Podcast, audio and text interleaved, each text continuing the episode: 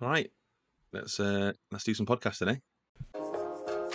I am single. I did get drunk. I did buy Tinder Prime, and I fully regretted it. But yeah, here we go. Little Nessie drove my nana to drink. Uh, he sells Hot Wheels out of his jacket. I'd like to think that he knew that John Terry was a huge Saturdays fan. And like Campbell Soup is a is a is a big deal. Pele is Jay from Inbetweeners. Luigi, don't quit your day job, mate. Who do you think is more handsome? Xabi Alonso. Pirlo. If you say it, say it with chest. Sorry, you just have to guess. Do, do you want to go to the toilet? You ever seen a baby pigeon? Uh, he's he was good mates with Pablo Escobar, from what Oh. I read. Mara who? Sorry. You're a pair of twats, you know that. Welcome back to Nostalgia FC podcast with your host, me, Drew. And me, George. This is the podcast where we go back to the good old days of football, talk about all the nostalgic players that you used to love when you were growing up as a kid. Yes, we'll get a guest on who will give us their favourite starting 11, their manager, their stadium, and their kit. And these players can be anyone. It can be professional football players, it can be some someone they played with in Sunday football, or it can just be video game characters, TV characters, whatever the hell they want. Yeah, it's all up to the guest. And this week we have another great guest. TikTokers are like buses. You wait for one to come at once, then they all come at the same time. So after Eric last week, we have James Dewsbury, otherwise known as Dews Football, 40, well, almost 48k followers on TikTok with 2.4 million likes. Huge numbers. So, James, welcome to the podcast. Thank you for having me. I'm looking forward to it. Right, so, James, who do you support? I support Liverpool. Season ticket since 2016. Uh, pretty much follow most home games. Uh, away games, as we all know, is impossible. Although I was there for the 5 0 thrashing against Man United. So Lovely. Just rub that in for George there. Thank you very much. Yeah. And international wise, um, we know, but who, tell, the- tell the listeners who do you support?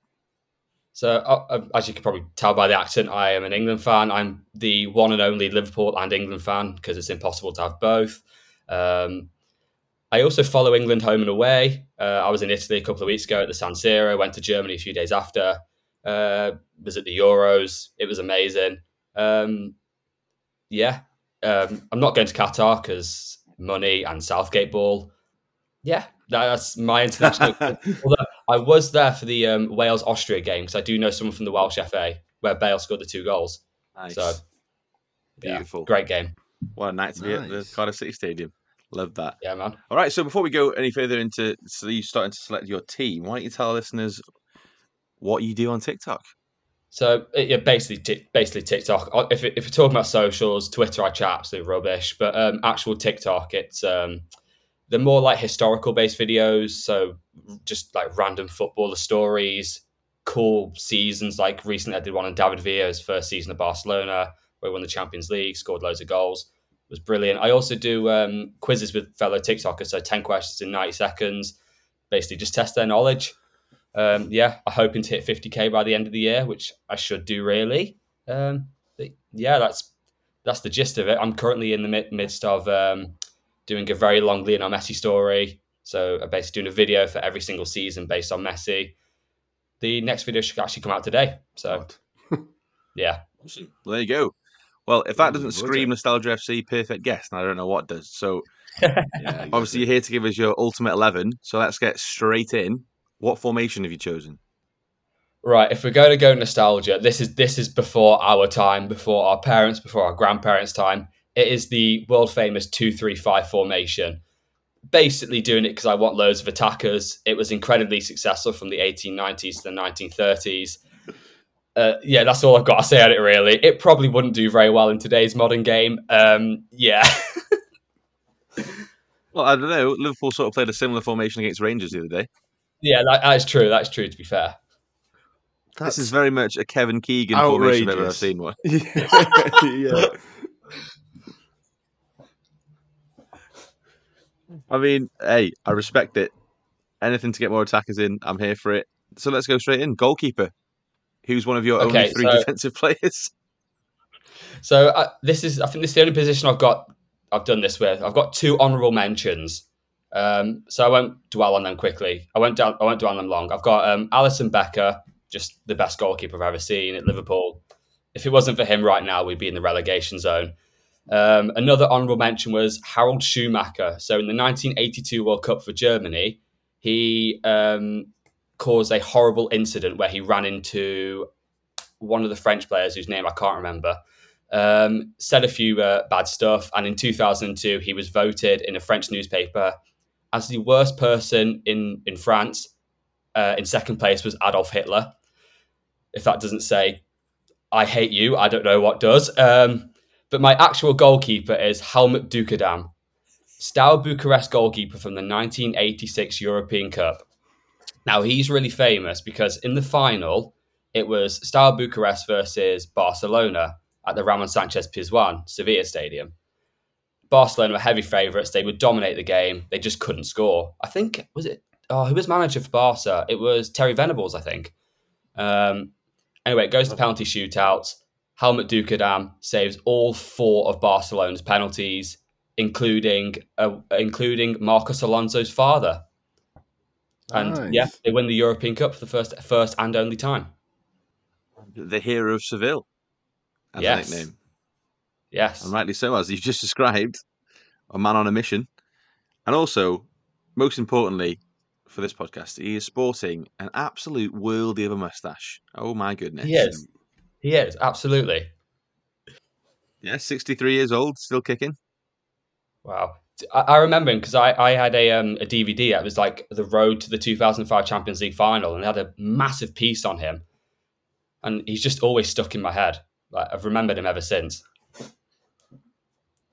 Amazing. Again, if anyone was considering like your nostalgic credentials to be on this podcast, I think you've just proven it a little bit right there. What a name, though. Helmuth Duckadam, I know, it's class. Helmut Duke, and his middle name's Robert, so it just it doesn't doesn't fit. He's definitely got like an Yeah, English Robert parent Duke there, doesn't hasn't have he? the same. Yeah, yeah, yeah. six foot four. Wow, what an absolute unit. Yeah, Yeah. I mean, if you're going to be remembered for for one him. thing, it's saving four penalties in the European Cup final. Like, yeah. Why not? Eh? Well, in that in that season, don't know if you know this, he bec- he came eighth in the Ballon d'Or voting. I did not know that. Interesting. So the, the top ten for that season in the Ballon d'Or voting, 1986. Uh, at ten, you had Alessandro Altobelli. Can't say I know him. Joint eighth, you had Helmuth Duckadam and Marco van Basten. joined Right. together. Uh, joint sixth, you had Alexander Zavarov from the Soviet Union and Ian Rush. Yeah. Go on, Rushy. Legend. Fourth, Manuel Amoros and Preben Elkjær. Can't say I know any of Oh, those. Preben Elk, yeah. Third, Good, good story about him. Yeah. Nice. Uh, third, Emilio Butragueño. Second, Gary Lineker. Yeah. And then first, from the Soviet Union, Igor Belanov, one of Elenov, Russia's best ever players. So, what a, I mean, what an elite list of players. And you've just got hel- all helmet on the end of it. Good lad. Well, Helmuth Duckadam, mate. Just because of one game. Go on, Helmut. Sometimes that's I that's was all going it to takes. say, like, being known for one game isn't. I mean, it, it's for good reasons, but like, you'd want to be known for your whole career rather than that. Have you wouldn't heard of Hal Robson yeah, Carney? yeah, I agree. That's true. Federico Macheda is known for one game. True. Uh, Federico Macheda. No, I can't. Right, let's move away from Yeah, he- all helmet. Mad respect for Helmuth Duckadam. So let's move forward to one of your two defenders. Okay, so the first centre half I've got is actually a right back, and it's um it's Andy Wilkinson, former Stoke City fullback. Um, he had to retire. Uh, I want to say 2014 due to a head injury. And, uh, he was only 31 years old. He's just an absolute cult hero for Stoke fans. Um, was one of those never left. Um, I saw him live against Manchester United. Absolutely snap Robin van Persie uh, gave away a penalty, and this this is like the time where I absolutely despised Man United, like you couldn't believe. Liverpool were garbage. Man United was still winning the league, and it was just great to see. And uh, he'd have his testimonial fixture. He never scored for Stoke City. Um, in his testimonial, he would score a goal, and everyone would run on the pitch. He was just an all-round absolute legend, one of those proper old-fashioned defenders. If the ball was on the ground, someone was going to kick it, he'd somehow get his head in the way. One of those. He only scored one goal in his whole career as well. Oh, really? One goal. Was it? It wasn't Yeah. for Stoke though, was it? Uh, that was for Partick Thistle. No, oh, no, no. Pa- Partick He was Thistle, on loan. Scotland. Yeah, Yeah, I mean, Just an fair play to the absolute- He did play in an FA Cup final though. he did. Yeah. and Leicester City. Yeah. Because like obviously I'm from the Stoke area, like everyone was buzzing for that. They'd just beaten Bolton Wanderers five 0 in the semi final. Oh, we're gonna beat City, and I know this one lad who's a Man City fan, and he was getting grief like just before it, and he was like, he was just like shrugging it off because Man City are miles better, obviously, than Stoke City. Yaya Toure pops up, scores the winner. All the Stoke fans shut up.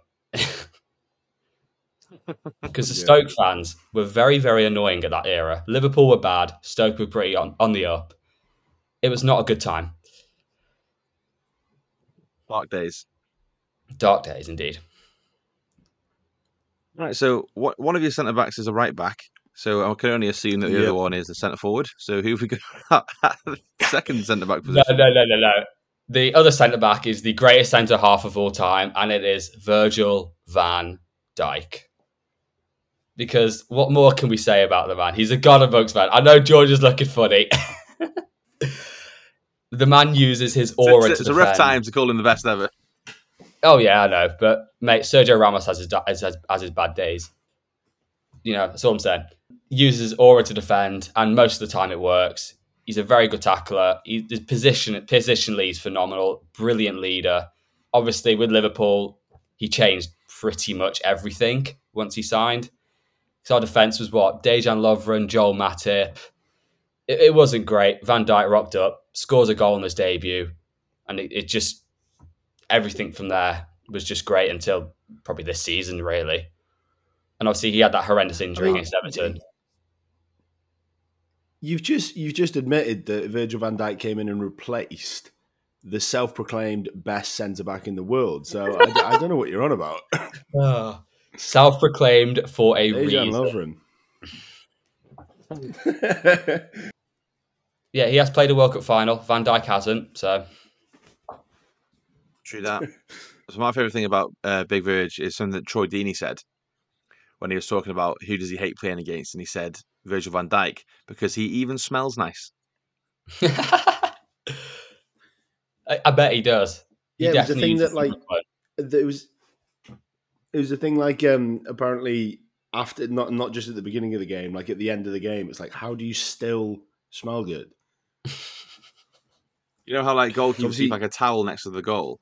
He's got Yeah. like a little bottle of, of like aftershave by the goal. So every time there's a corner, he's like a little spray.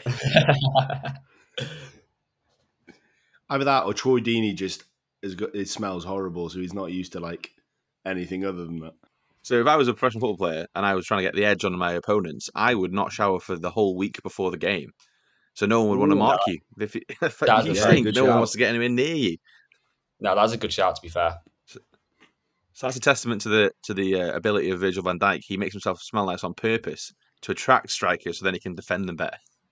Yeah, that's true. Just out of interest, where would you where would you play if we were just talking about like peak? Because overall, like don't get me wrong, like overall Premier League, you got like Van Dijk, you got uh, Vidic, Ferdinand Terry, whoever. Just peak, where would you rate Van Dijk as like greatest centre halves Well, so, in Premier League history? Top five, definitely. Top five, yeah. Um, I I always feel like with um, Ferdinand, Terry, Vidic, there is Adams. definitely going to be someone I'm missing there. It's like it. It's so hard to choose between them because a lot of them were different players as well. Like Yeah. you can't you can't say Vidic was the same sort of player as Van Dijk. One's a lot like you know smoother, better on the ball. The other just throws his head at a football. So it's like he's afraid of Fernando Torres. yeah, Liverpool, Liverpool, Fernando Uh, Torres. for It went a me- bit downhill after Chelsea. Yeah, that's true. That's true. I think for me, um, obviously, I'm also a massive Liverpool fan, so slightly biased. I do think Virgil van Dijk is one of the best centre backs in the Premier League era, hundred percent. I think the ones towards the late nineties sort of get forgetting about. We've got Marcel Desailly. He wasn't, he didn't play his best football at Chelsea, but he was still a world class defender. Uh, Tony Adams, There's Jaap Stam. yeah, yeah, So, Stam, Tony yeah, Adams. Stam,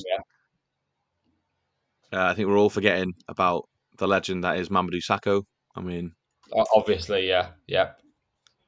yeah. Oh, George, the At uh, the moment, person you're Virgil van Dijk's about is playing uh, in- Titus Bramble, by the way.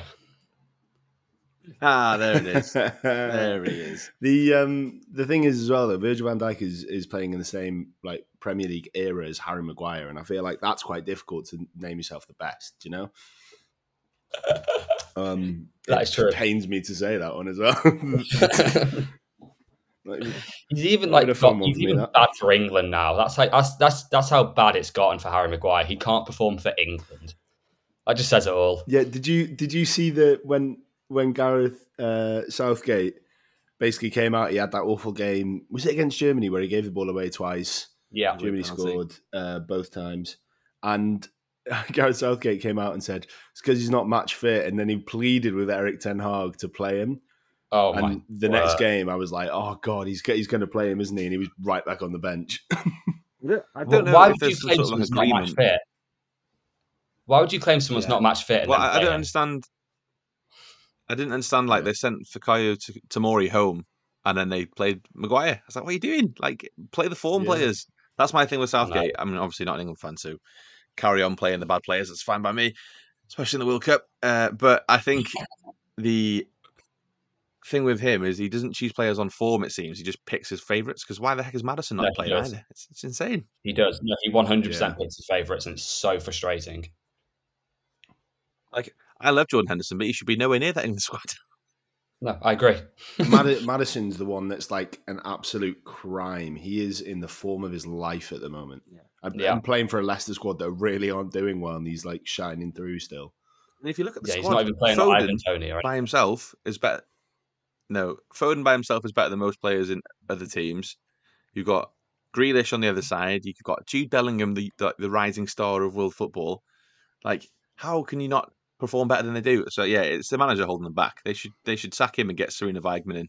That, that's the. That's Oh yeah, they should- yeah, hundred percent. To get rid of him, like if you think we go, we go three, we go two 0 down. There's like barely any attacking in in um, instinct from England, and we go two 0 down. It's like oh, we have to score. We score three goals in ten minutes. It literally shows right there just what we are capable of and on an attacking front, but we just don't show it, and it's frustrating from an England fan point. absolutely. Absolutely. well. It's very enjoyable from a Wales fan point. Let me tell you that. Yeah, you know, you know though they'll just they'll um they'll sort it out by the time we play them. Oh, absolutely, Cup. Absolutely. just will. Mate, Rob Page has got Gareth Southgate's number. That's all I'm going to say. He beat him in a fight because Rob Page is hard as nails. Anyway, let's move away from current football and go back to your team. So, So- we've got the goalkeeper. We've got two centre backs. Who have we got as your first midfielder? Okay, so my first midfielder is a guy who played in the 70s for Lazio, and his name is Luciano Re Cecconi. Now, this guy has an incredibly interesting story because he played for Lazio in the 70s, and that team was called the Lazio Pistols. Um, they were ran uh, by a, they were like basically split into two. So you had uh, Giorgio Chinaglia, who was like a right wing, who was who was right wing, and then Gigi Martini, who was left wing. Now, what's interesting about Chinaglia Talking, is are you that was talking political or uh, polit- political, yeah, talking political, yeah, or yeah? Okay, yeah, yeah. Um, no, Chinaglia was actually born and raised in Swansea, of all places, um, but then he was kicked out of Swansea for being a bit of a nutter. Um, went to Lazio. They won the league. But what's inter- interesting about um, Re Cecconi was he was kind of the um, the dude who was in the middle of it all. So everyone kind of liked him. He didn't have a side. Um, and the reason they're called the Lazio Pistols is because everyone had a like hot, had a pistol in training just in case it all kicked off. That's how like that's how high the tensions were at the time. And this is the side that won the league, which is is just remarkable. Um, but Re Cecconi was the only player who didn't have a pistol, which is incredibly ironic because in the seventies, I, I think it was about seventy six. Um, he would he was a bit of a jokester.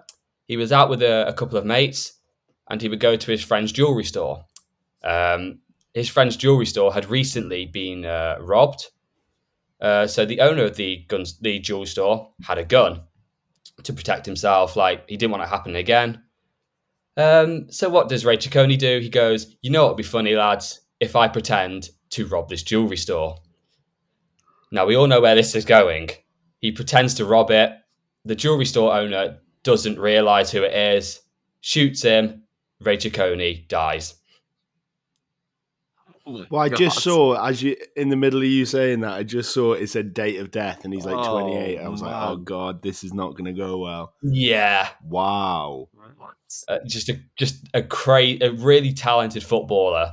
Uh, played for Italy a couple of times, and yeah, what a what a way to go.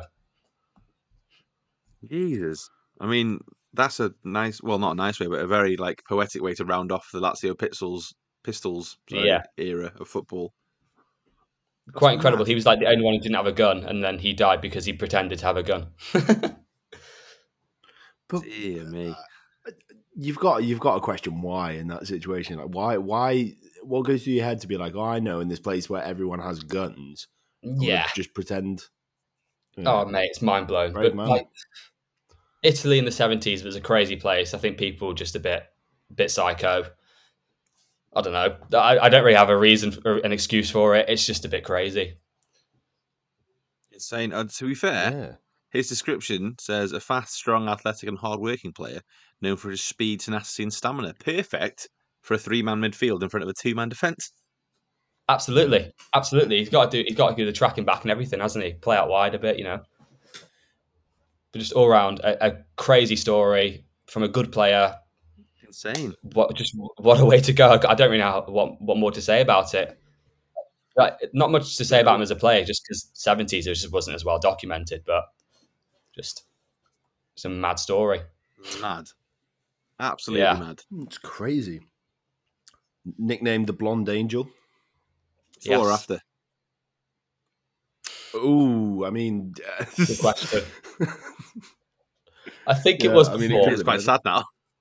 yeah, Oh, okay, that's right. It, do, it oh no, it does say it does say he was also known for his sense of humor. Ooh, uh, he was also Yeah. known for his sense of humor throughout his career and was nicknamed the Blonde Angel. Or in Italian, do I even try this? Of course you do. yes, you do. L'Angelo Biondo. I There you think. go. Listen to that. Cast casting directors, he can do Italian. But no, he can't. It's saying known for his known for his humor. Like I kind of wish he wasn't after that story. Yeah, dear me. but like this, this, um, this dear, dear me. This is like the first player in my squad now. Like, there's a few players here um, that I've made videos on that just have really interesting stories. So he's like the first one, essentially. Love that. So there's a couple of people that you've never heard of, that's probably why. I mean, yeah, fair play Uh, to this guy. I'd, I'd never heard Yeah. of him. And now, I, now, well, what an amazing story. Yeah, Yeah. it's a great story to tell Same. people. So, who is helping him out in midfield? We've only got three midfielders, so they're going to be working hard, as we know. Okay, so my next midfielder is equally as hardworking, uh, is still alive. In in terms of management, he's just about alive, and that is Stevie G, the king, Steven Gerrard. Loved him as a player, uh, hardworking, scored just absolute thunderbolts. Mr. Liverpool, annoyed he went to LA Galaxy because he really should have been a one club man obviously. I think he's the only player to score in the Champions League final, UEFA Cup final, FA Cup final, League Cup final. Clutch.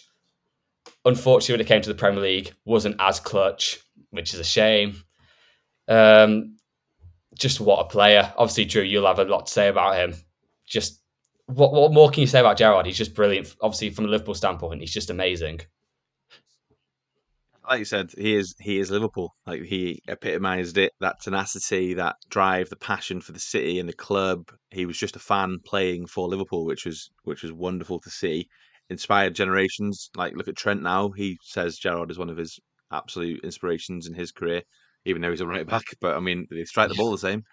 Uh, I think with Stevie, and I've spoken about Steven Gerrard many a time on this podcast, believe it or not. But I think he's just he's just that guy. Like he's just that guy. You know what I mean? Like you look at Liverpool in that era where we did struggle for a lot of it because he was let down by his teammates for the most part. He didn't really play with a world class player. Well, Owen left, and they didn't play with a world class player till well, world class forward until Torres. Yeah, And then, yes, he had Suarez after that, but then he was always let down by the players playing alongside him, which is fair enough. He's Okay, I, I just- as you said earlier, I just think it's a shame he never quite had the squad to like match his ability. It was always like he'd have a, a, one other really good player and then two decent players and then three just players who just weren't up to the standard. And he just never quite won the stuff that he probably should have. And obviously with the England golden generation, what happened happened with that. It's a it's a career that could have trophy wise definitely should have offered more. Especially, I mean, if he went to Chelsea or Inter Milan, he would have won so much more. Oh yeah, absolutely. Yeah. I um like we spoke about TikTok a little bit. I remember seeing a TikTok recently that was um I said something like kids in 2022 and if they scored a goal they'd be doing uh Ronaldo's uh Siu celebration Yeah. or Mbappe's folding his arms celebration. Um and then it said uh back in the 2000s and then it was just a ball was rolling out someone outside the box and this person just runs up and screams Gerrard and that was Yeah. our like like that even even I would do that because that was like the known thing that just if it's coming out of the box he's hitting it and he's hitting it so sweetly It's just a great name to Um, shout as yeah. well, isn't it? Like it just works. yeah yeah you always shouted it in a Scottish accent uh which now it doesn't Yeah, we problematic. won't we won't go too much onto that but uh Quick move on. yeah Yeah, I mean, unbelievable player, captain, fantastic, carried Liverpool for a long time when they needed it, Yeah. and a fantastic choice. Again, he could play. He could play any position in the midfield. He played the six, played the eight, played the ten when he was playing with Torres. He played on the wing end Yeah. Benitez, like this, all right back. He played Played, played, played right back in the Champions League final for the last uh, well extra time. Yeah, because he had no legs. What a player! Yep. What a guy! what a guy! So you've got. Well, I mean, so, far it seems a very competent midfield. I mean, rather, apart from one of them being dead. Uh, so who's the third one? Uh, my next midfielder is uh, he definitely isn't a Gerrard or Re Cecconi. It's um, Zvjezdan Misimovic, uh, Bosnian number ten, and you. I don't know if you've ever heard of him, but you will remember the side. He was the attacking midfielder for the Wolfsburg side that won the Bundesliga, with uh, and Edin Dzeko as the two strikers. Um, he had that that season was like he was always a good player, but that was his one se- true like quality season. I think he held the um, assist record for a season um, until like Emil Forsberg and Thomas Muller eventually broke it. But a bit of a story about him: he was in um, Bayern Munich's youth setup, scored a lot of goals, got promoted to the first team, but rarely played. Uh, would find himself playing for lesser sides such as Bochum, Nuremberg, before making his way to Wolfsburg in 2008. And uh, as I say, he was uh, the number 10 besides Edin Dzeko and Grafite. I think Grafite is like, I think he scored more goals than games that season. Um, unbelievable. Like, obviously, he's again, he's one of those players that's just kind of remembered for one thing, and it was that season. Um, but a little bit of a side story about him. Um, I got a message on Instagram like a few months ago from a, a lad called Luca, uh, Luca Misimovic, and he was like, "I've just shown my dad your video. He loves it." And I was like, "No way! Ah, that is amazing. so cool." no way Yeah, and I, I, I looked at his Instagram and like his dad follows him and everything, so it's legit. I was like, "That is the coolest thing ever." Okay, to that guy for showing his dad as well. That's, that's so cool. amazing Yeah, I think I think his, I think his lad a really like Bosnia under 18, something like that. So he's a good footballer. Amazing, amazing. Well, that's funny you should say that because I uh, was just looking at some information on uh, this guy, and uh, he's got three sons. First one's called Luca. There you go. Second Yeah. one's called Nico. Both great names, and then the third one's called Noel. Big Oasis fan. Big big oasis oh, I was gonna say that Actually, you're both wrong. He's a massive Deal or No Deal fan. He, this Brilliant. guy absolutely loves Mr. Blobby. He loves it. Oh, That's so cool, though. Fair play. I mean, I'll be honest, I don't really remember him too much, but no same his stat lines are amazing for every club that he went to, and 84 caps for a team is no mean feat. Yeah. And that that Wolfsburg team that did win the Bundesliga, I still remember Grafite because he did that mad, jangly run through all the defenders and then scored an unbelievable goal to an unbelievable season. and like players like that, cult heroes that go missing because people forget about that one season. It's a shame that it's only one season and it goes away. Yeah, absolutely. Yeah, I mean, do you I remember? Love the fact. Do you remember one of the? Um, do you remember one of the centre halves for that Wolfsburg side? Let me think. Vermeer I mean, Saka. Ricardo No, he's Costa. Werder Bremen. No. Ricardo Costa was correct, but that's not the one I'm thinking of. I've got the team up. Come on. That's cheating. Son of a bitch. I mean, to, to no. To be fair, when you said his name, I was like, "There's no way I'm finding that." So I just searched Wolfsburg title-winning team and then found Yeah, it. fair enough. So give me a clue. It was a um, played. I think he left Wolfsburg and then played the rest of his career at Juventus.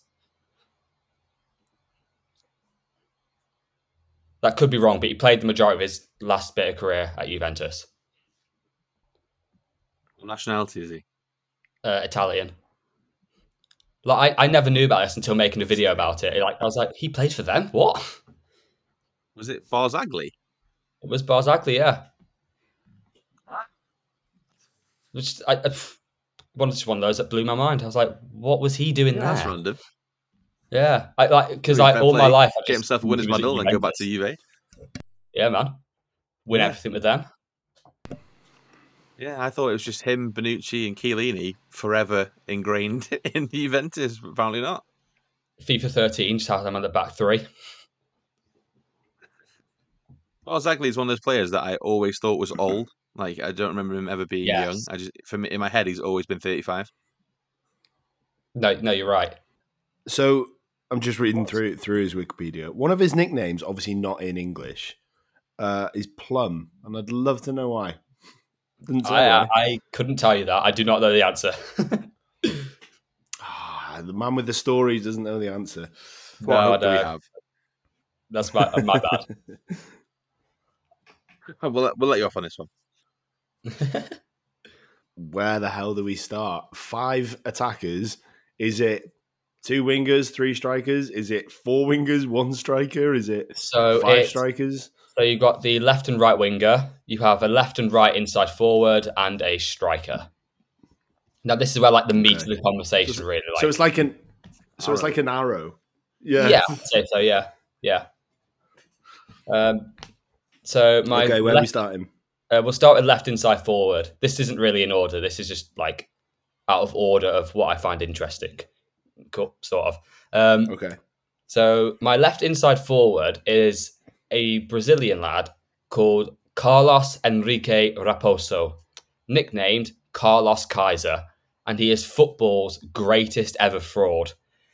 Uh, his professional career spanned from 1979 till 1992, and he played a grand total of zero games. And he was at clubs such as Flamengo, Vasco da Gama, Botafogo, Independiente, um, and essentially, what he would do, he would sign for teams after impressing in training. He would fake injuries and then get released. Obviously, he had the training, the money, the lifestyle. He had it all besides the actual games played. Um, other things he would do, he would um, in like public areas, like around um, like the training ground or whatever. He would pretend to take phone calls, like pretending he was a different. Um, let's say he was at Vasco da Gama, someone like Fluminense. He pretend he pretend uh, that they would be calling him um, so he can get like an extended contract. Um, just absolutely crazy. He had people in high places, such as journalists writing articles about how great he was. And uh, Carlos Alberto, the 1970 World Cup winning captain, would even say great things about him to other clubs so that they would sign him. Oh my god, Wow. that's the biggest scam I've ever heard of in my life.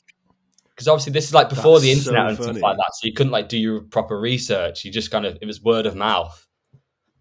And it's Amazing. it's just a Yeah, crazy you sort story. of you sort of banked on people knowing that he was good, sort of thing. Yeah, Yeah, absolutely. that's mental. I don't even know how What is the he? uh, Carlos Enrique what? uh, Raposo, R A P O S O. Raposo. I, I don't know how it never got properly found out until like later years. I think there's a film made about him as well. I've, ne- I've never seen it, but it's just one of those. It's, it's ridiculous. I don't get how he, how he got away with it for 13 years, and for such big football. yeah, clubs like as well. fair He play, even, went, play to he him. even went to Mexico. I hope he got It's paid. I hope like a lot of hard work. I hope he got paid. I presume he would have, otherwise he wouldn't have done it. Yeah. But I mean, like, like decent, decent amount of money, not just. Oh yeah, yeah, decent, yeah.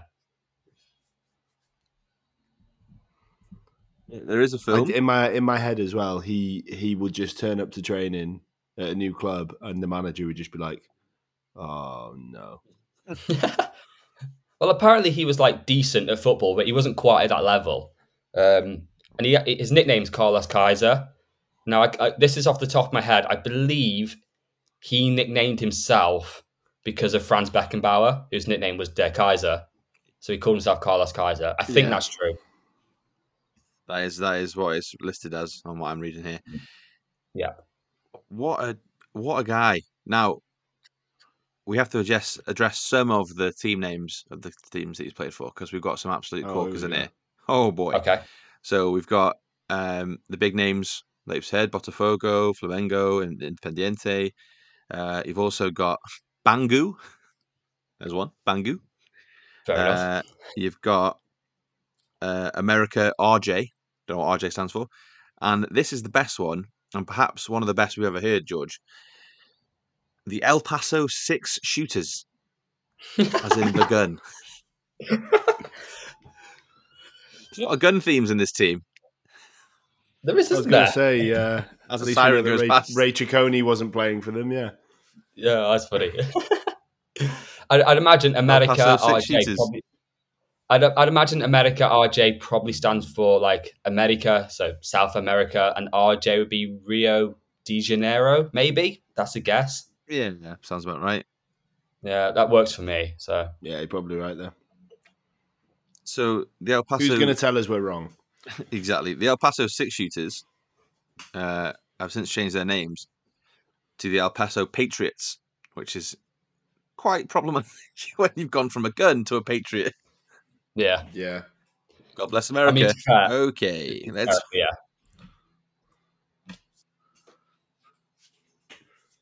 right. Well, Carlos Kaiser, the man that's never played football, does the next player have any appearances in professional football player?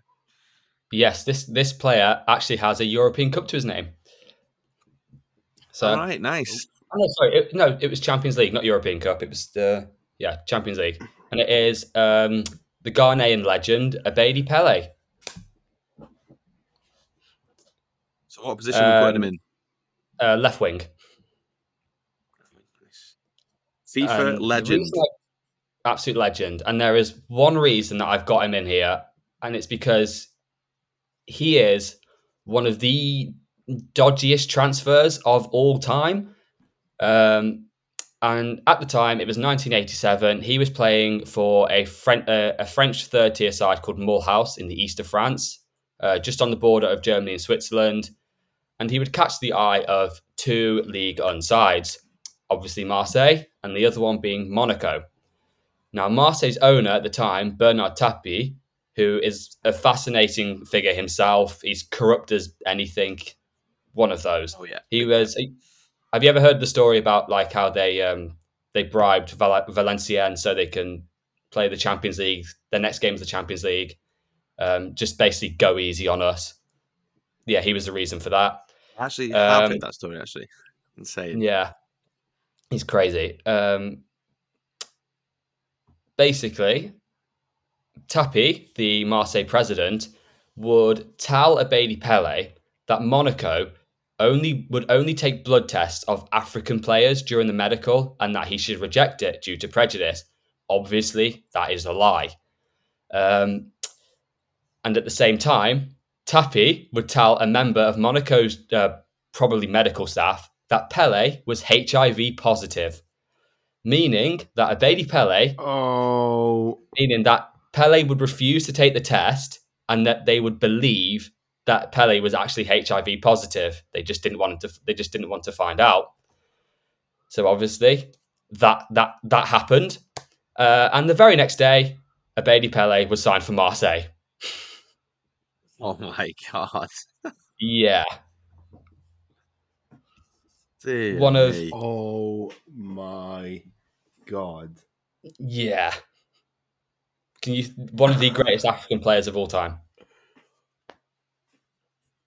That just shows how like Wow. it's it's just crazy. Someone like that, of that quality, just to get him by saying he's HIV positive. Insane.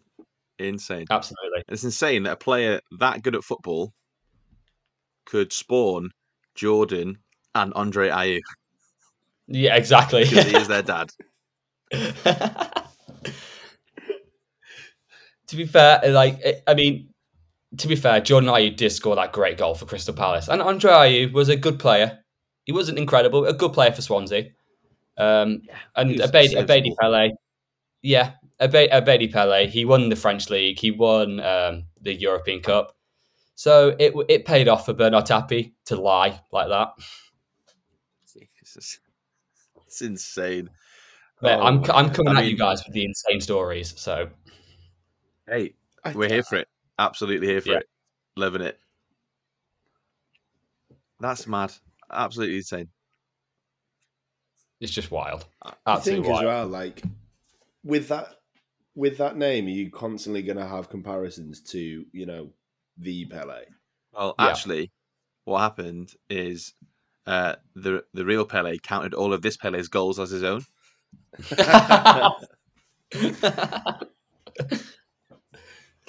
Anyone with a surname Pele, Pele's like, "Yep, that's my one. Thank you very much. Put that That's on the my tally. Cheers. well. Yeah. Another Champions League for me. Wow, check me out.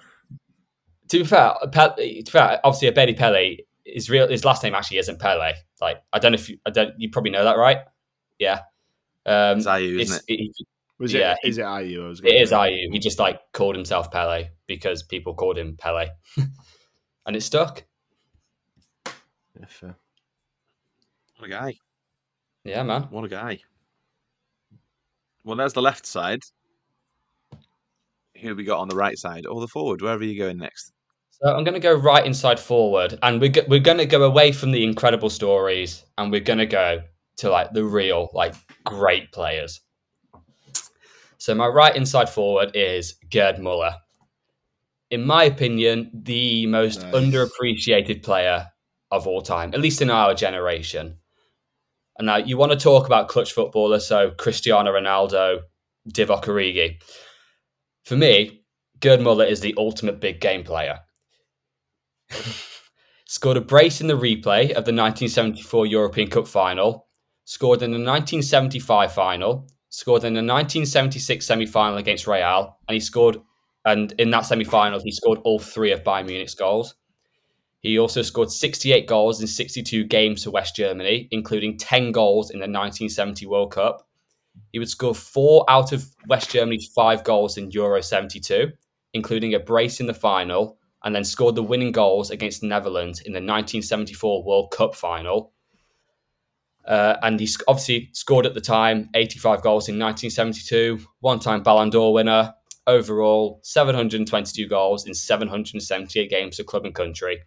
Just an unbelievable striker, phenomenally clutch, and uh, for me, he just he just goes underappreciated. Uh, that might just be a British thing. I, may- obviously, in Germany, he's probably a lot higher regarded. But I just don't think people talk about him enough. He's just the ultimate poacher. Yeah.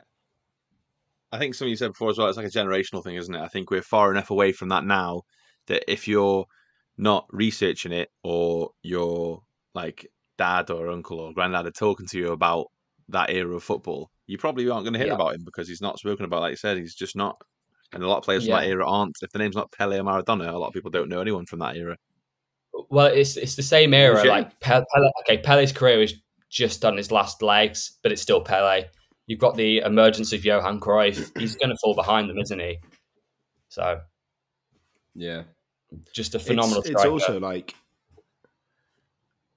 just looking at it, and I, I there might be more players, but I can't think of any that come to mind. To score more goals in your appearances in your international career is ridiculous. I It can, is pr- I'm, ridiculous. I'm assuming Haaland's probably on on track to do that, but He's probably got 17 goals in a game. we did, didn't he? He got like seven goals in a game recently. it was. I think it was Stupid, oh, but yeah, to get Under twenty World Cup against Honduras. I think he scored nine goals. Haaland. wow. Yeah, yeah, I think that's right. Oh. But yeah, uh, going back to Muller, he 68 goals in 62 games is just ridiculous. called And the he- Nations Bomber, and it's easy to see why. Nicknamed Yeah. the Na- Nations Bomber. And I, I, I've Yeah, just take listed off some clutch goals he scored there. He's probably scored in like loads of other semi-finals. Um, here's another actually story, interesting story I've got for you. So that 1974 European Cup final was against Atletico Madrid. The game before, uh, it was it was the top two, the top two at the time in the Bundesliga were Bayern Munich and Borussia Mönchengladbach. Bayern Munich won the, won the uh, penultimate game to win the league 1 0. Gerd Muller scored that winning goal, another clutch goal. However, the next game was obviously Atletico Madrid in the Champions, the European Cup final, sorry. Uh, they would draw the game 1 1 after Schwarzenbeck scored like a 120th minute equaliser. The replay was only two days later. Now, Bayern Munich won that game 4 0. Um, the very next day, Bayern Munich had to play their final Bundesliga game, um, which obviously crazy. However, that Bundesliga game was against Borussia Mönchengladbach, the side that they were fighting for, fighting the Bundesliga title for. Um, Gerd Muller, Beckenbauer, they all played, but Borussia Mönchengladbach won 5 0. So imagine if Gerd Muller didn't score that winning goal in that penultimate game. Just, What a guy. I mean, yeah, why would they play them? I don't know.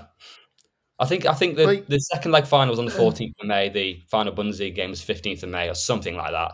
It was definitely the next day. yeah, surely you just wouldn't. You wouldn't play them. You just yeah. I don't know. Yeah, I, I don't know. they, they all came off in the. I think they all. Different No, era, would isn't they come off if any substitutes were a thing then? So maybe not. I can't remember, but Gerd Muller. underrated, Wow. a lot of goals. Very Ima- very imagine- underrated. Yeah. Imagine if he played the, the amount of international games that they do now. Like, there's every chance he breaks Ronaldo's numbers. Oh, absolutely. Oh, yeah. I mean, yeah. Yeah. uh, well, if you, by that conversion rate, if you had 100 caps, you'd have like 160 goals.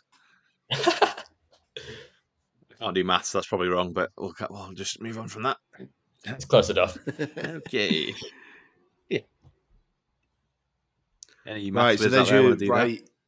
That's my right inside There's your forward. right We'll go, inside forward. So we've got we will go with where are we striker. going? Striker, winger.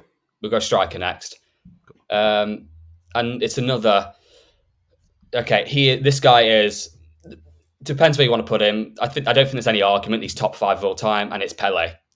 Um, greatest goal scorer of well, one of the greatest goal scorers of all time. Now won three World Cups, won everything with Santos. Um, obviously, beat side, even beat the best sides in Europe when he played against them. Um, and it's fair. I think a lot of people kind of do disregard his his credentials with Santos, but it's, it's you've got to kind of remember at that time Pele was playing with Brazil.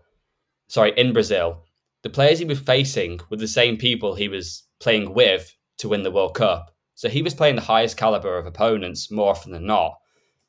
Um, he would get, I mean, he would get offers from sides such as Real Madrid, AC Milan, Man, and Man United, and even Inter Milan put a six hundred thousand pound bid in in 1961. Now, at the time, Omar Sivori was the world record transfer uh, of ninety three thousand pounds, which shows how like high regarded Pele was around the world. Um, and when it was rejected, Inter opted to buy uh, Luis Suarez for not that one for one hundred fifty two thousand pounds, which they did, which Oh, is a Lizzie, world oh my. God. Yeah.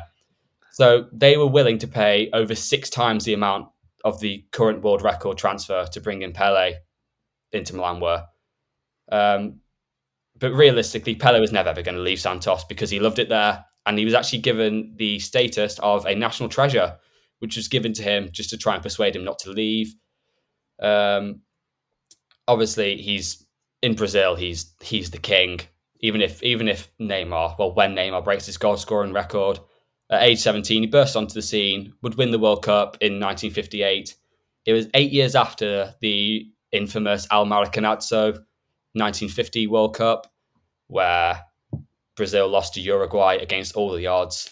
Um, and it would even force Brazil to change their kit from white to yellow. It, just a dark day in Brazil in Brazil Brazilian football history.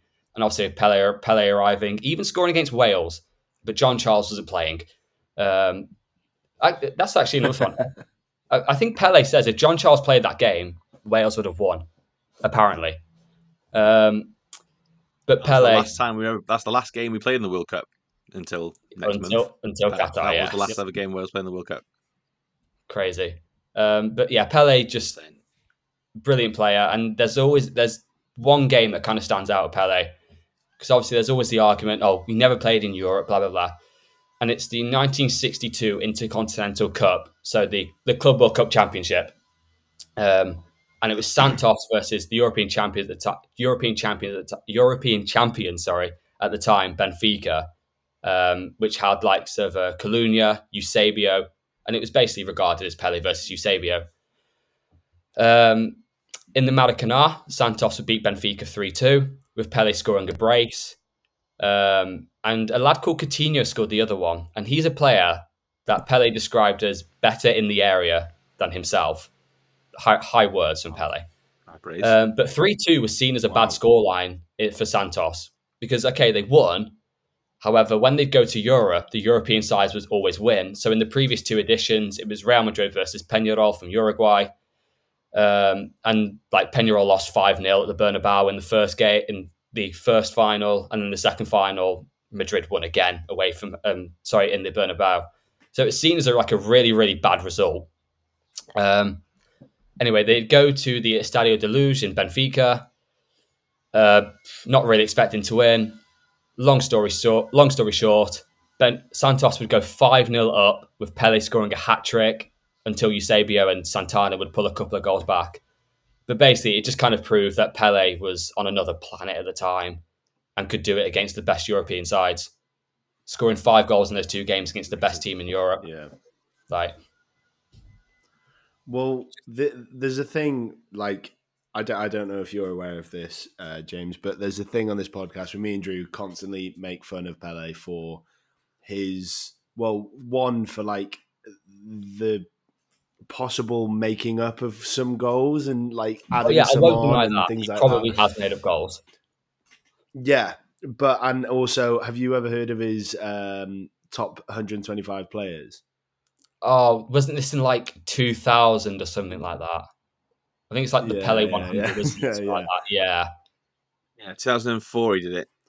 Oh, was 2004. Yeah, and um, it's just we we've got a joke that if you if you're on that list, it's a it's a high regard, even though he probably didn't write it, and he's also he's at the Top top of it.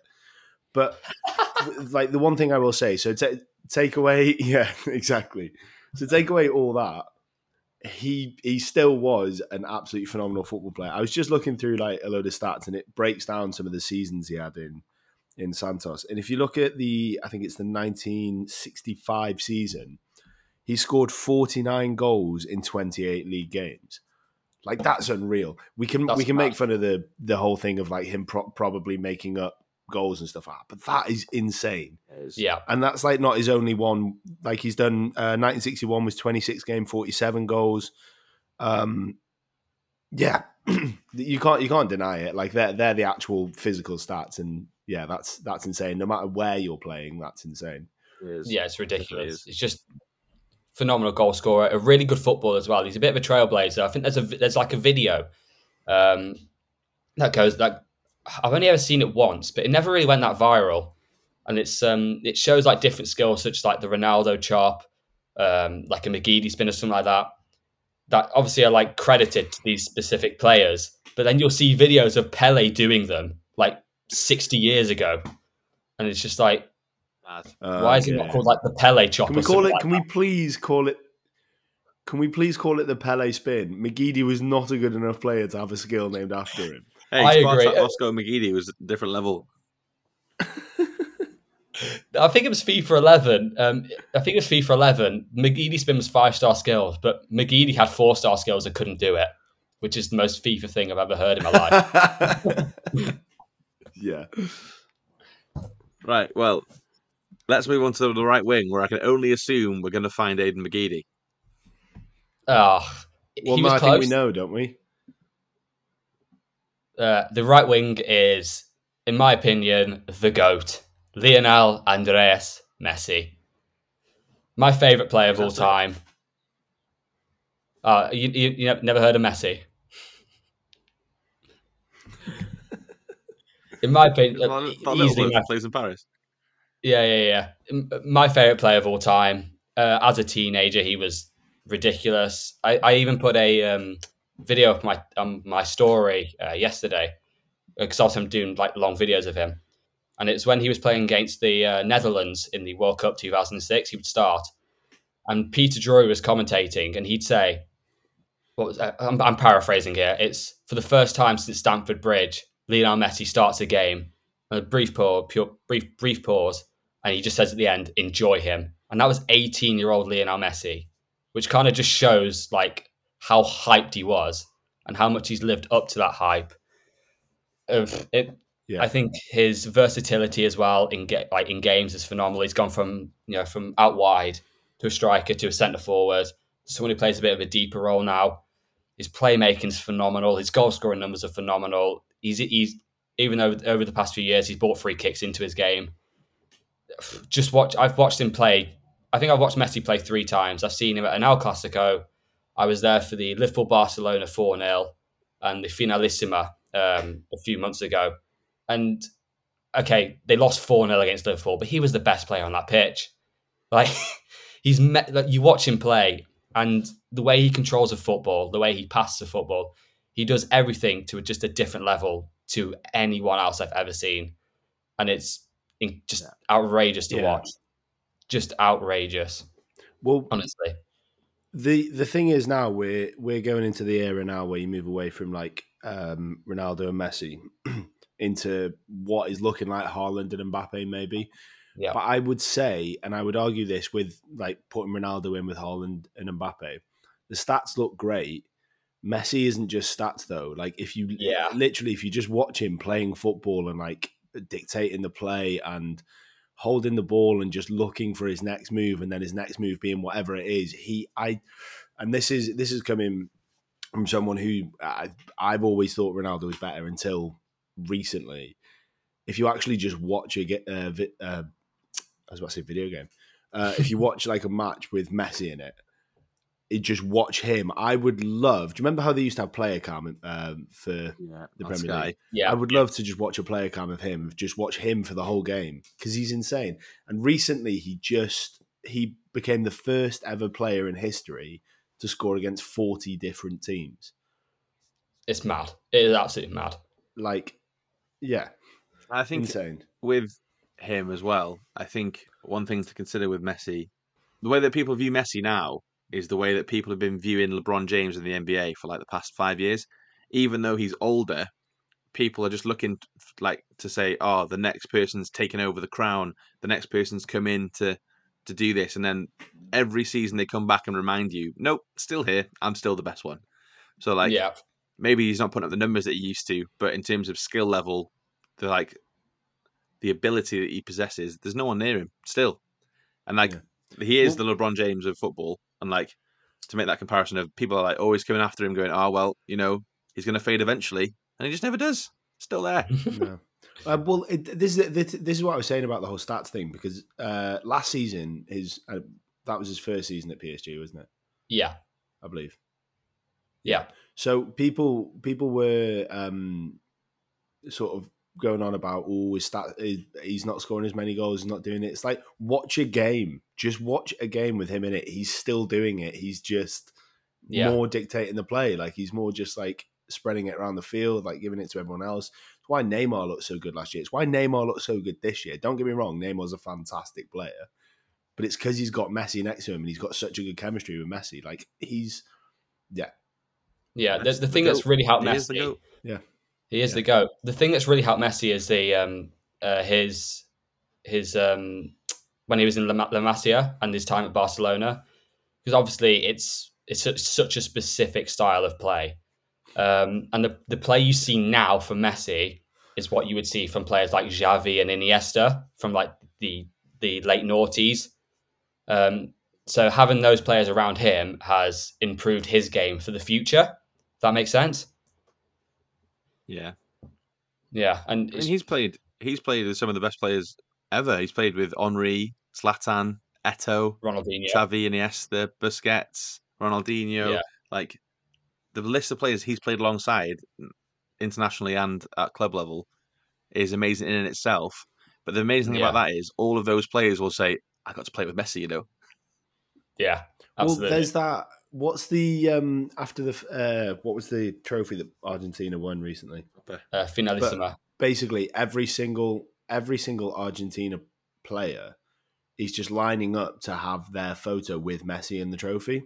And Yeah. I remember at the time people were saying it was cringe and it was like you're a professional footballer, act like a professional, whatever, so on. It's like no, I, we all know we would do exactly the same because that 100%. photo is going to be look to your to your kids, to your grandkids. Look who I played with. Like look, that is Lionel Messi. Yeah. Lionel Messi is already being mentioned with Maradona, Pele, whatever, but he's in the future. I, I- like Drew said, I genuinely think he is the go. I think he's the best player we'll ever see.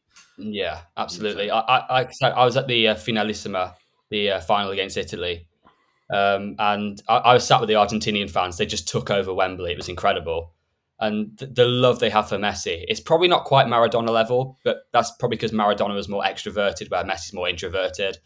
Yeah, Maradona has like Maradona has Yeah. like the ultimate personality. Messi doesn't have that. That's fine. I think Maradona will always be like Maradona godlike status. the fans. That's why. yeah, probably. I think Ma- Maradona will be like godlike status. Messi will be king status. Uh, That's how I'll put it. Um, but like even after they won that, they just they literally all just surrounded Messi, started like chucking him in the air, like like Messi didn't even score that game. Like there were three other people, like three other people scoring things like Dybala, Martinez, and Di Maria. But it's just they just love Messi that much, and they appreciate the what Messi does for them, like to, to just to that level. And to watch Messi lift the trophy in person was just like that's so cool. Yeah, incredible. Yeah. Iconic. Yeah. That's my Yeah, starting well, eleven. There's Then. your five. So all we need is the sub. Who what we always so. I mean, Well- you, if you chose a defender as your substitute, then I'm quite concerned because those those attackers might get a bit tired. What have we got? Who have we got on the bench?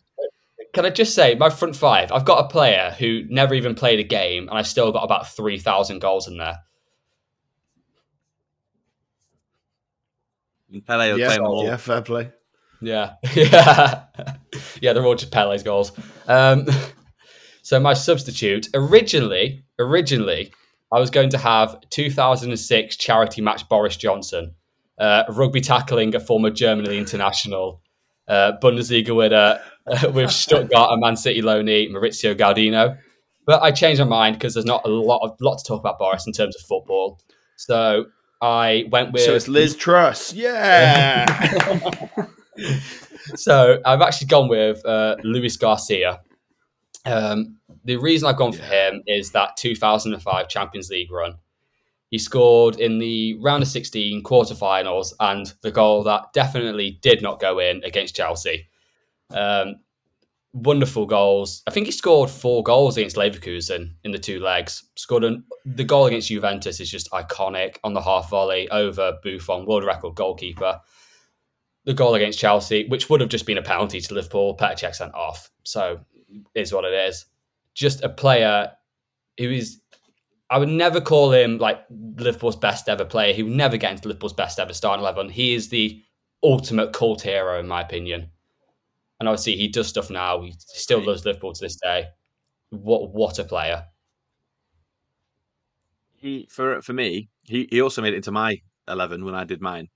Um, so for me, Luis Garcia is our generation's Divock Origi for Liverpool fans. Yeah, absolutely. that cult hero that 100%. just pop up with an amazing goal and be like, "Oh my god, he could do that," and then for the rest of it, he mm-hmm. wouldn't do anything. And then, Yeah. like I said, that that goal against Juve is the thing that I talked about mostly because, for one, it was knocked down by Anthony Le Tallec, which is insane. Why was he playing? And just the whole thing, just absolutely insane. I mean, and then he runs off, thumb in mouth to the corner. Oh, Yeah. iconic! Chef's kiss. That love it. I love just that love him. I love It's- Luis Garcia. Still do. I know. It's a shame, really. I think. Uh, did he leave too early? I think he left a bit too early, but I can't remember what his form was like at He the left time. as part of the Torres deal. That was it. So we got we got Torres, and it wasn't part of the same deal, but it was widely regarded of like, all right, Yeah, we'll have Torres, you can have Garcia. that's a pretty solid trade Which to be fair, considering what. Torres. Yeah, it's good Not swap. to be bad. Now, I'm going to ask you just just questioning uh, something here. Why is he the sub and Carlos Enrique Raposo, who you said never played a game of football? Why is think- he not on the bench? I think Carlos. if we say that he's conned you and he ended up on the. Carlos Raposo, mate. So um, I was recently speaking to Carlos Alberto, and he told me to start Carlos Raposo. Um, okay. yeah, yeah, and he just let's Yeah, be real here. He okay. just has a Fair best, enough, he just fair has a very interesting story. Yeah. Yeah, he has a starting eleven worthy story about him, so I've gone with him. Yeah, that's fair. Can't argue with that logic. Fair, fair. No, go can't. All right, so Yeah. we've had your starting eleven, we've had your super sub. We're going to take a quick break. Join us again after the break, where we're going to go through the manager, the kit, and the stadium.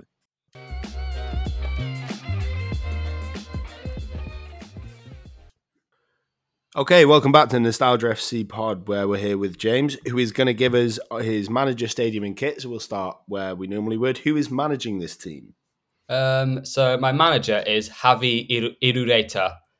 Now he is the manager. Well, he was the manager. Sorry, of that Deportivo La Coruña side, the Super Depor from the uh, mid to late nineties to two thousands. That absolutely iconic. Just we, we're good now, and we will we will take our chance of being good. Side, if that makes sense. So like we're good for like ten years, and we will do everything with it. Won the league, won the Copa del Rey, never won the Champions. I think they made a semi final of the Champions League.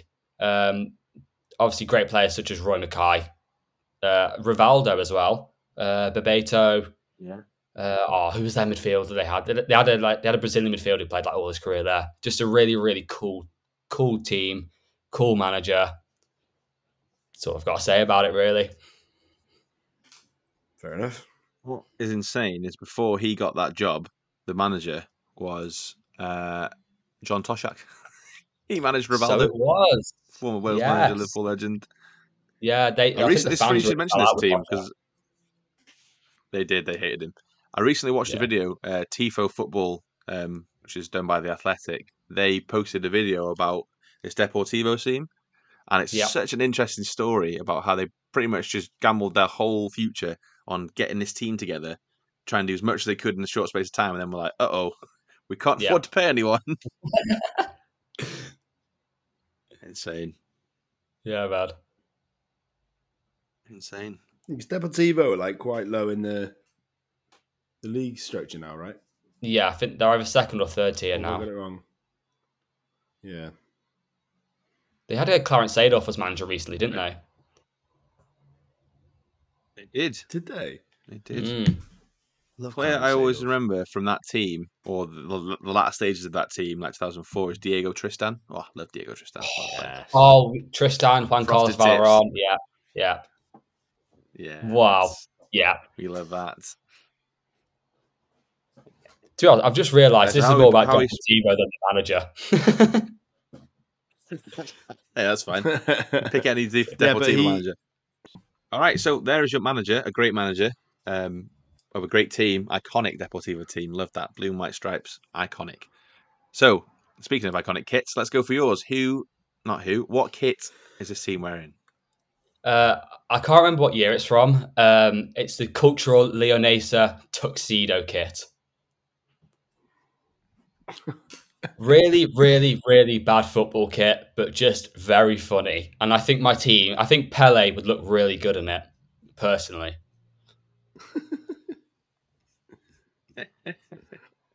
I actually seen this.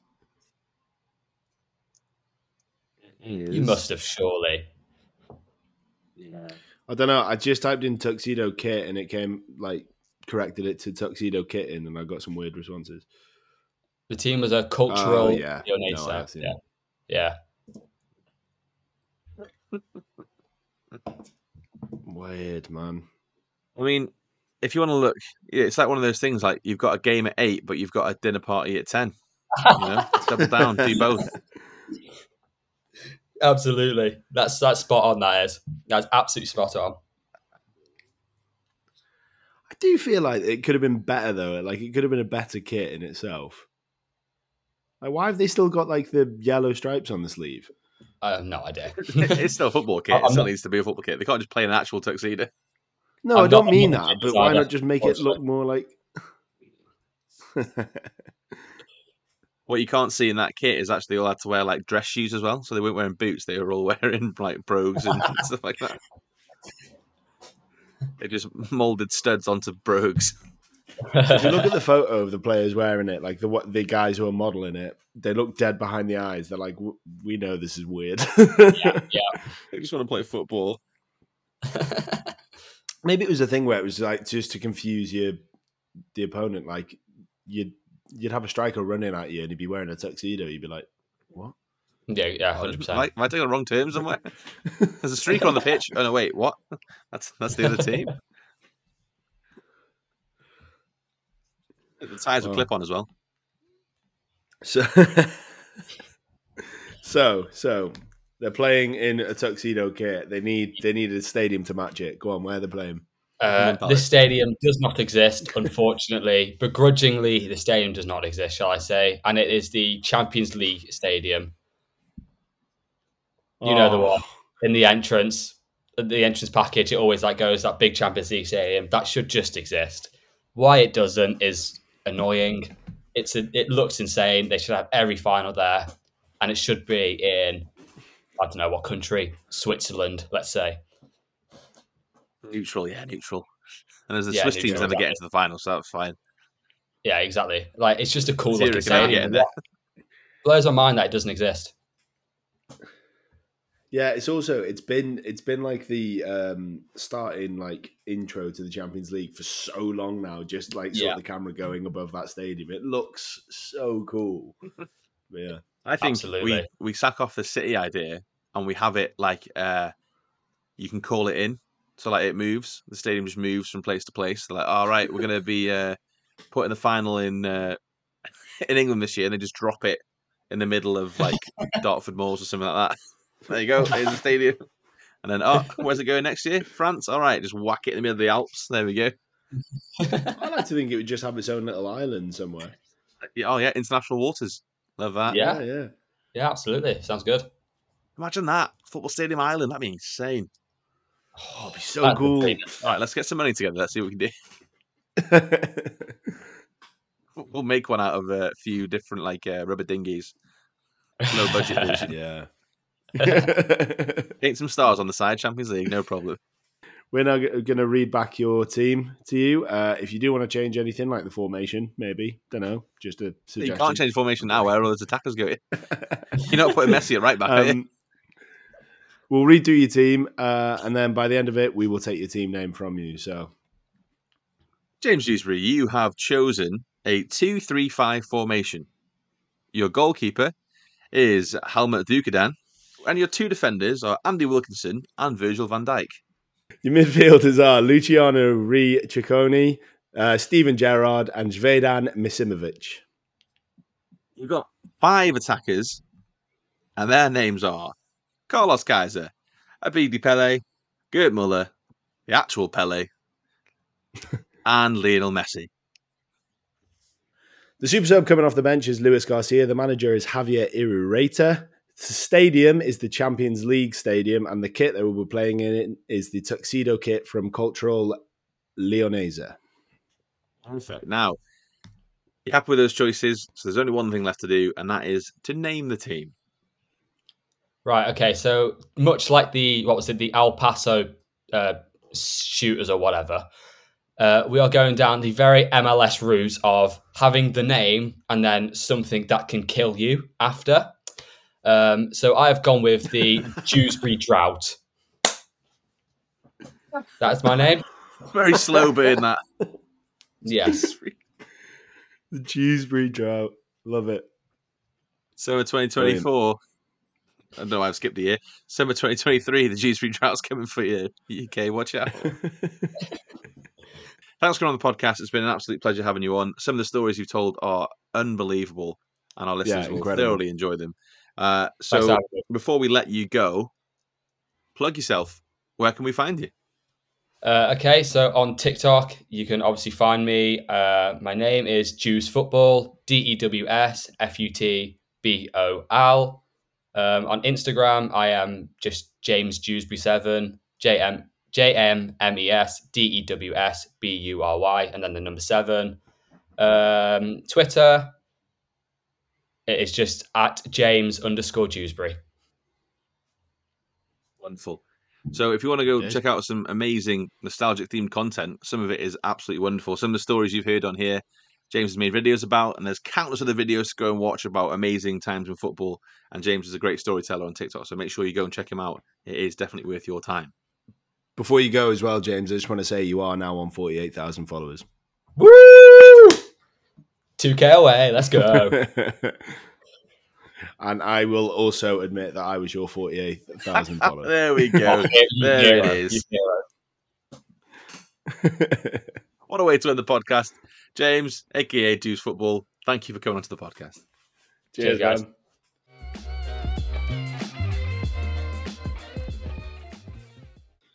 So there was James Dewsbury giving us his ultimate 11, a wonderful team, absolutely mad formation, but it worked out in the end. I think Yeah. some of the stories he got in there were incredible. I mean, the one about the guy getting shot, mad. Yeah, and the con artist who never played a game of football but played for all the teams he played for. I like honestly, um, if you if you did enjoy those stories, please do go follow him on TikTok because that is what his TikTok is. Absolutely, absolutely is. Yeah, Hey, and while you're there, go follow us on TikTok. You know, yes, please do. we we sort of posting TikToks. We got we, we had one that went quite quite uh, big for us, which is a pretty big deal. So go follow us, enjoy Yeah, it, yeah. make some great Yeah, content. uh, so yeah, uh, that was today's episode. I hope you enjoyed it. Uh, we'll have another episode coming out soon. Um, we won't tell you who the guest is because we don't know who it is yet, but there will be one sometime soon. But a big announcement to make on this podcast because it is on time recording the 8th of October, and we're about to start recording our World Cup Festival of Football. So we have a whole load of content that's going to come at you for the month of November and December, purely World Cup based episodes. Uh, we are going to be welcoming a special guest host to join us on uh, some of that content, maybe all of it. We don't know. Um, all I can say is uh, he used to look like a KFC worker, and now we've sorted him out with their microphone, so he won't look as much like a KFC worker. Uh, if he wears a hat, he still does. So we'll see if he's wearing a hat. Uh, but yeah, look forward to that. We've got some amazing content coming your way, some really fun ideas, um, something different than the rest of the World Cup content, which should be previews and things like that. We're going back to the good old days, as you would expect from the Nostalgia FC podcast. We're keeping it. We're keeping it nostalgia. Oh boy. Uh, so for now, that was Nostalgia FC podcast. If you want to go and uh, follow us on socials, please do. Uh, all our socials are at Nostalgia FC Pod. If you do want to give us, uh, send us an email. If you want to come on the pod, if you have an idea, anything like that, we're open to suggestions. It is nostalgiafcpod at gmail.com. Thanks again for listening. Uh, we really appreciate your continued support. If you're new to the podcast, where the heck have you been? We've been doing this for ages. Uh, it's almost coming up for two years on this Nostalgia FC podcast. Next month it is two years. Um, so make sure you go back and check out our, the, our back catalogue of content. We've got some great episodes in there. Avoid the first like 10 because we were trying to figure out how to do it. And the it's quite jarring when you go back and listen to them. Not, not it's, quite as good it's so funny. It's so funny. I recently I was listening to the latest episode. Um, yes, I do listen to our episodes, even though I was in them. Um, and it it finished, and it went back to our first one. And more more than anything, we just sound a bit like flat and a bit, but also the sound quality is so much different. It's crazy. We Yeah. didn't have a clue what we were doing. No. So yeah, um, we hope you've enjoyed the journey. If you, as I said, if you are new, go back and listen to some old content. We've got some great stuff and some really exciting times ahead with the World Cup coming up. It's going to be a great Yeah. time to be a nostalgite. So make sure you stick around. Thanks again for listening. We will catch you next time. This has been a Nostalgia FC podcast. That was James Dewsbury, aka Dews Football. Go follow him. He gave us the team of Dewsbury Drought coming to a town near you. And what a team it was. And what a team it was.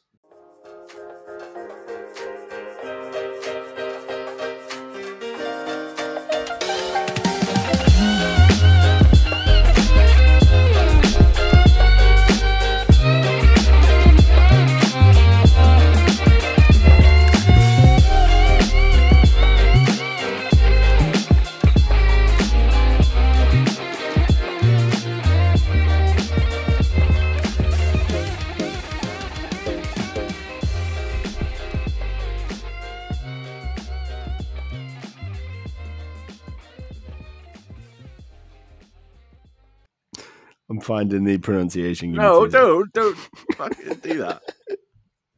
All right, okay. So your midfield is, I'm going to start with the easy one, Steven Gerrard. Then it goes on to Luciano Re. Oh, yeah, wait, let me try again. then your midfield is Steven Gerrard. Your next midfielder is Luciano Re Chisoni? Cecconi. Cecconi. Oh, so close. Well, I wasn't. Uh, then Say I'm going see it. back to, I'm trying to, I'm, well, no, because I'm trying to go back to what you, oh, I think you said, which is sounded like Raydan. But I feel like I got that wrong. So Raydan Misimovic. Well, There's three Z's in his name, so it's definitely not radar. It sounded like Raydan when he said it. Zvjezdan Misimovic. Yeah. There you go. You can move on to the forwards now. Can I use that? It's not usable. do it again. Right. Okay.